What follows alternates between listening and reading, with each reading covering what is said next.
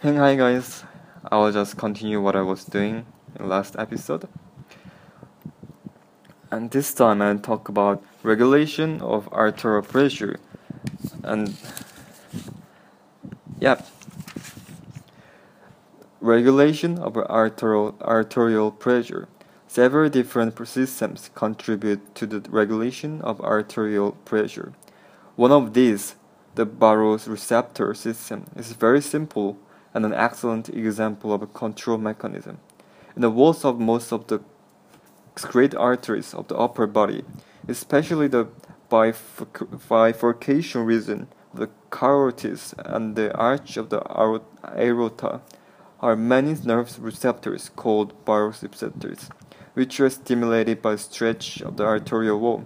When the arterial pressure becomes great, these baroreceptors are stimulated excessively and impulses are transmitted to the medulla of the brain.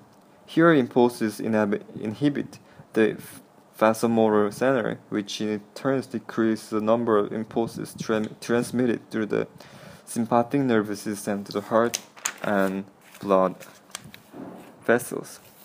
Lack of these impulses cause diminished pumping activity by the heart and increased ease of blood flow through the peripheral vessels, both of which the lower arterial pressure back toward normal. Conversely, a fall in arterial pressure relaxes the stretch receptors, allowing the vasomotor, center to become more active than usual and thereby causing the arterial pressure to rise back towards normal. Yeah, this is what I learned.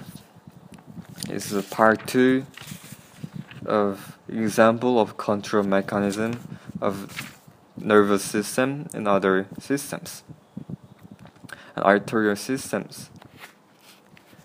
Um, as I read and study internal physiology of human human body, the more I read, the more I will get familiar.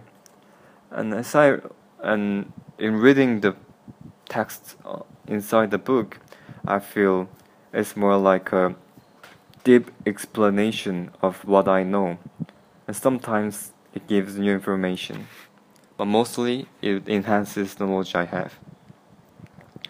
And I'm really thankful to have this book and have time, even a small time, but time to study and read through the books. Yes, that's what I learned, and that was what I was thankful for.